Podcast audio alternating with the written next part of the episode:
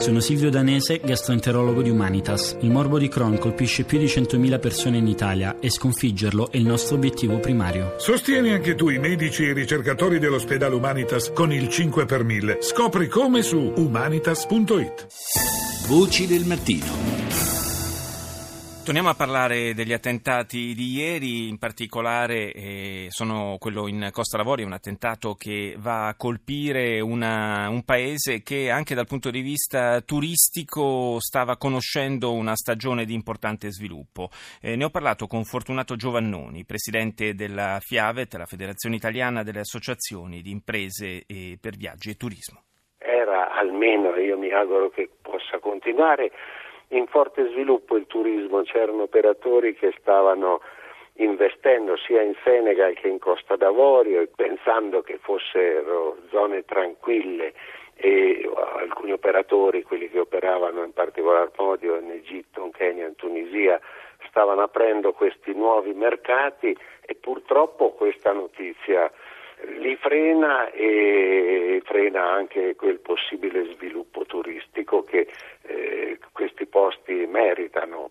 Si stanno orientando gli operatori verso zone che attualmente vengono ritenute più tranquille come i Caraibi, Cuba e altre zone del Centro America.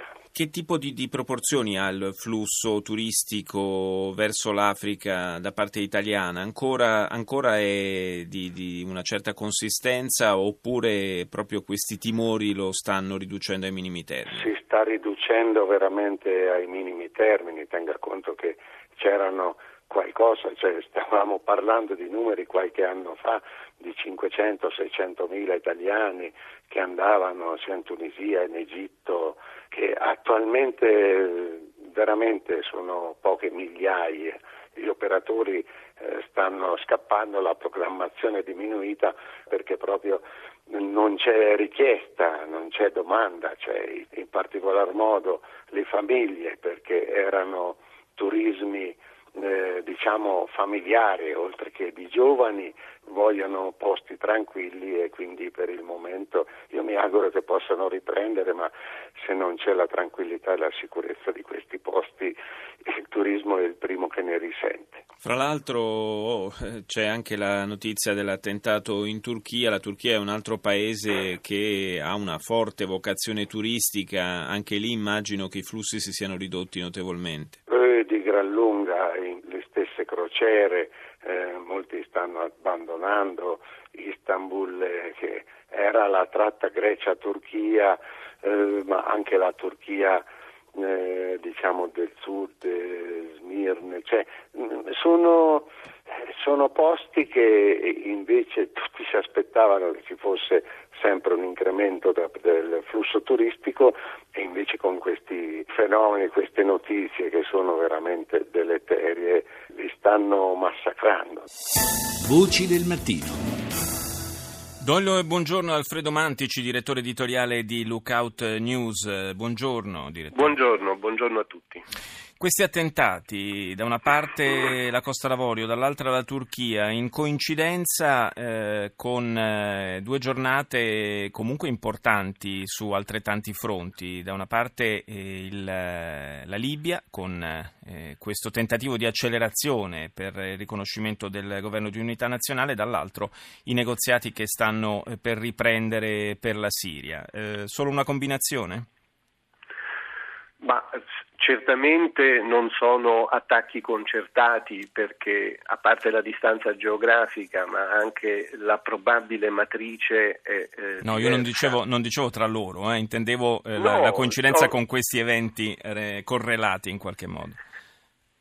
Più che altro i due attentati sono l'ennesimo sintomo eh, di, della guerra strisciante sempre più evidente che sta prendendo piede in Africa e in Medio Oriente.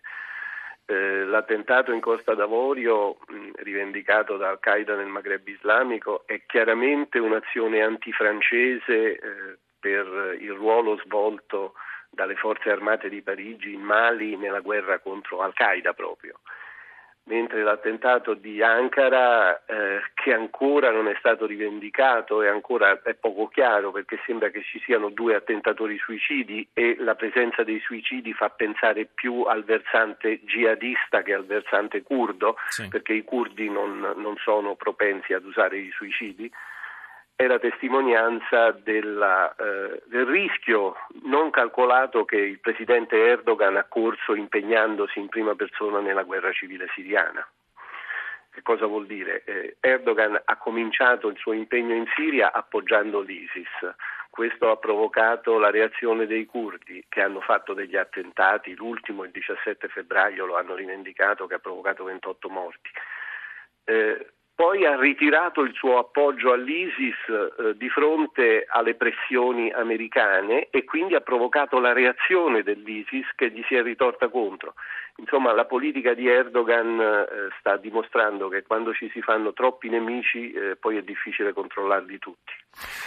Quanto alla Costa d'Avorio, lei ricordava appunto la matrice anche antifrancese di questo attacco. Credo che tra l'altro in Costa d'Avorio ci siano proprio anche truppe francesi, c'è una esatto, base, no? Esatto. Esatto, sì, la Francia ha schierato silenziosamente truppe in Mali, in Costa d'Avorio, in tutto il Sahel eh, per tentare di contenere le bande jihadiste che eh, si sono via via affermate in quella regione e quindi Parigi ne paga le conseguenze purtroppo. Però ancora una volta i paesi europei si muovono in ordine sparso, non seguendo una strategia complessiva. Ma L'Europa in questi ultimi anni è stata eh, silenziosa e quando ha parlato è stata contraddittoria. Mm. Silenziosa di fronte a quello che sta succedendo in Siria, contraddittoria nelle prese di posizione. L'Europa teme soltanto il risultato finale di tutte queste guerre, cioè le ondate migratorie, però non fa nulla per fermare alla radice le possibili ondate migratorie, cioè intervenire politicamente, diplomaticamente, con fermezza nei territori dai quali poi partono le spinte migratorie. Il eh, caso della Libia, eh, questo tentativo di, di, forzare un po' la mano, visto che non arrivavano i voti di fiducia da parte dei due parlamenti, Tobruk e Tripoli, il tentativo di, di mettere un po' il carro davanti ai buoi, se mi passa l'espressione, dando vita a questo governo di unità nazionale, che probabilità ha di riuscire? Ma non ne ha molte perché tutto si gioca intorno alla figura del generale Haftar. Il generale Haftar è il, eh, diciamo, il, il signore della guerra di Tobruk eh, che eh, il nuovo governo avrebbe, ha proposto come ministro della difesa. Contro il generale Haftar sono schierati gli islamisti di Alba Libica, di Bengasi e di eh, Tripoli e quindi finché non si scioglie questo nodo non si va avanti. Eh, Teniamo presente che il generale Haftar rappresenta anche gli interessi egiziani e quindi la lotta politica che è in corso a Tripoli sul suo nome è anche una lotta sul rapporto con l'Egitto, il vicino scomodo che può essere molto utile a una delle fazioni in campo. Ecco. Al momento sì, prego. No, dicevo, qui si rintreccia un po' la, la, questione con l'argomento di cui parlavamo prima, cioè dei rapporti anche tra Unione Europea e l'Egitto che non sono così semplici e scontati, soprattutto dopo il caso Regeni e, e tra l'altro insomma, arrivano sempre più denunce di violazioni dei diritti umani dall'Egitto.